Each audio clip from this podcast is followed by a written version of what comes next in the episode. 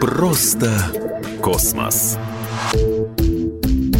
Это «Просто космос» в эфире Егор Зайцев. Слышали про нейтронные звезды? Думаю, да. А насколько любопытны эти космические тела, расскажу прямо сейчас.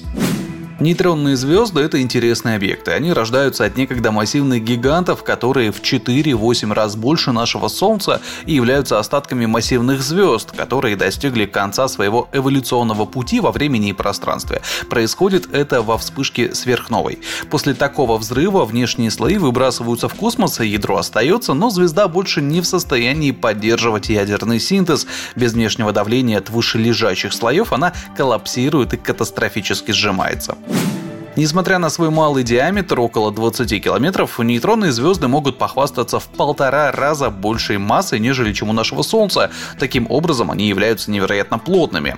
Нейтронная звезда компактна и настолько плотна, что ложка полная образца материала звезды весила бы немного больше миллиарда тонн. Ее плотность сильно варьируется и увеличивается с глубиной. Вблизи своего ядра нейтронная звезда становится плотнее атомного ядра. Кроме того, их магнитное поле примерно в один квадриллион раз, а гравитационное поле примерно в 200 миллиардов раз сильнее, чем у Земли. Однако причина их мощного магнитного поля остается загадкой.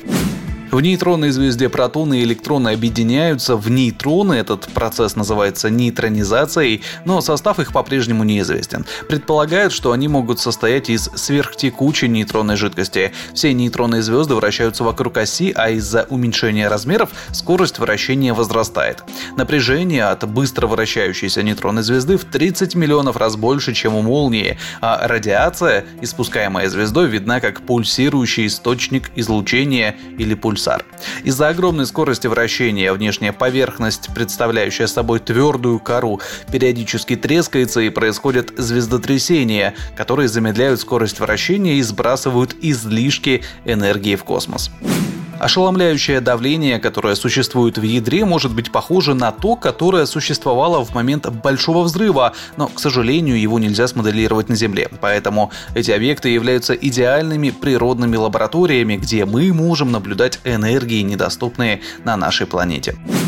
Температура поверхности почти каждой наблюдаемой нейтронной звезды составляет около 600 тысяч градусов Кельвина, и она еще выше в новообразованных звездах. Для сравнения, Солнце имеет температуру поверхности приблизительно 5775 градусов Кельвина, в то время как Сириус, белый карлик, имеет температуру поверхности почти 10 тысяч градусов по той же шкале. Еще в 2007 году группа исследователей обнаружила своеобразный рентгеновский источник в созвездии Малой Медведицы на расстоянии от 250 до 1000 световых лет от Земли, который они позже определили как нейтронную звезду. Возможно, это может быть ближайшая к нам нейтронная звезда.